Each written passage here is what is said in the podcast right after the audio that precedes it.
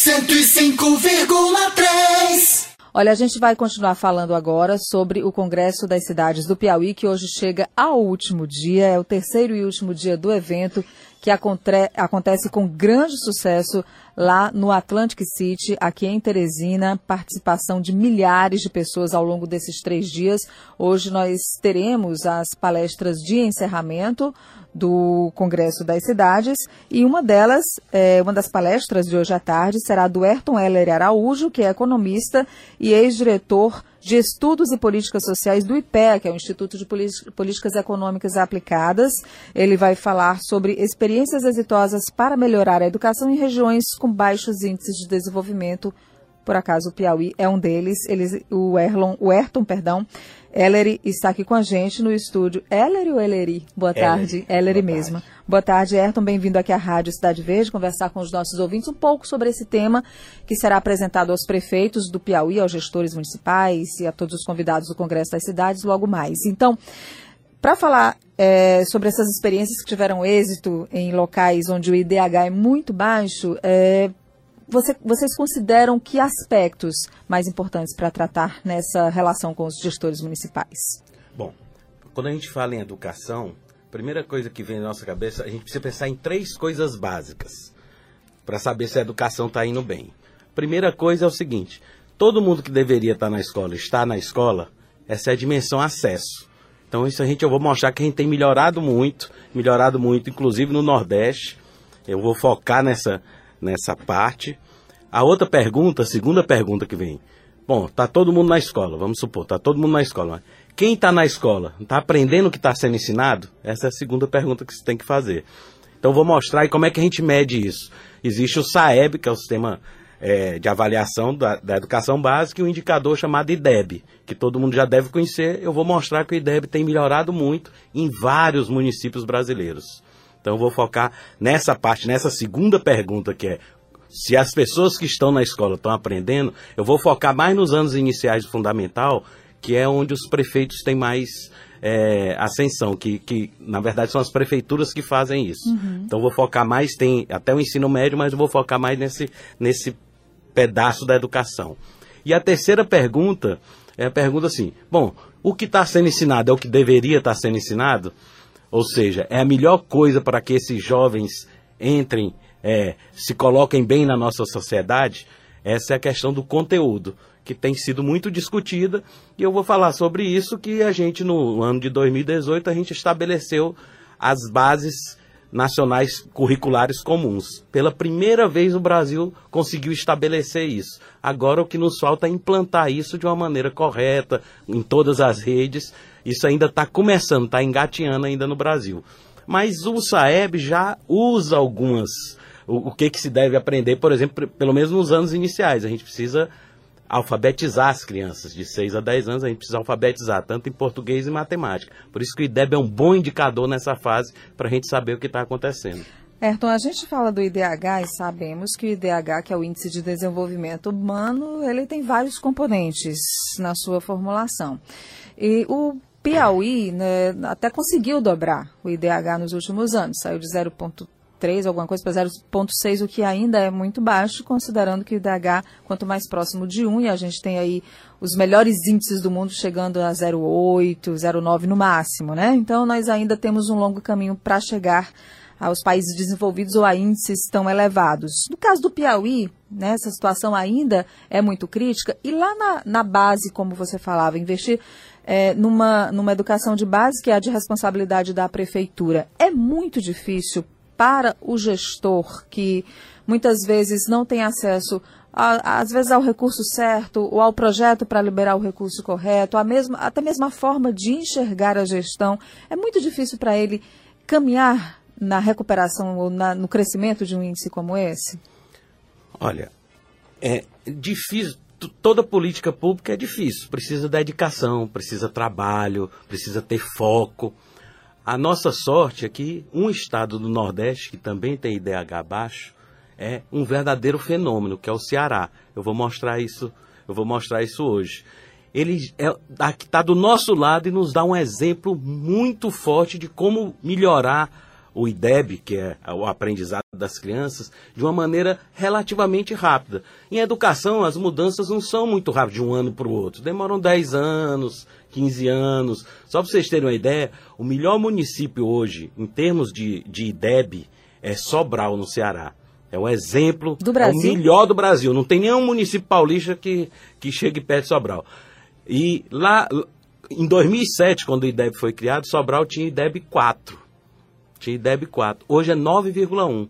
Ou seja, Sobral está mostrando que é possível fazer. Como Agora, Sobral fez? Com muita dedicação. Isso é que eu vou falar hoje à tarde. Com muita dedicação. Com Não muito... pode perder o foco, eu como vou... você está dizendo. né? Exatamente. É foco no aprendizado das crianças. O resumindo que Sobral fez, a gente chegou, a gente disse que é o ABC da boa gestão na educação. É. Avali A, o ABC, A de avaliação, você tem que ter um bom sistema de avaliação externa, que o SAEB já é um bom sistema que a gente pode utilizar melhor. Então, A. B, bonificação, ou seja, você bonificar quem está fazendo bem as coisas. Eu vou mostrar duas formas de bonificação que o estado do Ceará tem, que fizeram com que todos os municípios melhorassem o, o IDEB. E C, de capacitação. Você tem que capacitar os gestores públicos, os gestores das escolas, os diretores e os, e os coordenadores pedagógicos, os professores, com foco no aprendizado das crianças. Se você consegue fazer isso, consegue isso com o apoio da rede, que são os professores e os diretores, você consegue dar saltos de qualidade. O Ceará nos mostrou que isso é possível. O Ceará, só para vocês terem uma ideia, que é um dos estados pobres Qual do é o IDH do Nordeste. Ceará? O IDH do Ceará hoje está 6,1, que é a média do estado. De Sobral é 9,1. A média do estado é 6,1. Não, você tá falando do IDEB ou do IDH? Do IDEB. Do IDEB, do IDH. Ah, não, IDH eu não, não, não tô com, Mas com não é na um cabeça, IDH. não. Mas é, só para vocês terem uma ideia, eu peguei o analfabetismo, por exemplo, que é uma das dimensões. A educação é da- das dimensões do IDH. O IDH Sim, tem três dimensões: educação, saúde e renda. O, o Ceará não é muito mais rico do que os outros estados do Nordeste. A educação passada não é tão melhor. O analfabetismo do Ceará é muito parecido com os outros estados do Nordeste. E as crianças do Ceará estão aprendendo mais do que as crianças do DF, por exemplo, do Distrito Federal, que é um, que é um lugar muito mais rico, que é onde eu moro lá, que tem muito menos analfabetismo dos pais. E, e o Ceará conseguiu fazer isso. O Piauí está chegando lá, está em segundo lugar no Nordeste, ou seja, o Piauí está faltando pouco para a gente dar esse salto de qualidade que o Ceará deu. Que bom. Ô, Nádio, eu vou fazer aqui a pergunta ao professor, mas eu quero primeiro aqui satisfazer a sua curiosidade. O IDH do Ceará é de 0,682. Ele Nem é tá muito considerado do médio Piauí, né? e é o segundo maior da região Nordeste. Então esse é um ranking aqui da, do Ceará, né?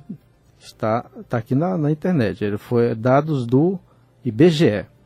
Agora eu queria perguntar aqui ao professor é, é o seguinte: Professor o que é Ayrton. que está faltando, professor Ayrton?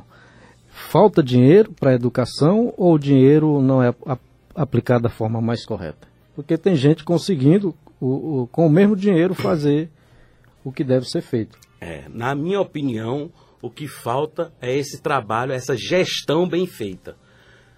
Isso quer dizer, essa questão do dinheiro está muito em discussão agora, porque o Fundeb vai acabar em 2020. O Fundeb é uma maneira de você colocar o dinheiro em cada município. Você tem uma conta do prefeito, do secretário de educação e você irriga essa conta.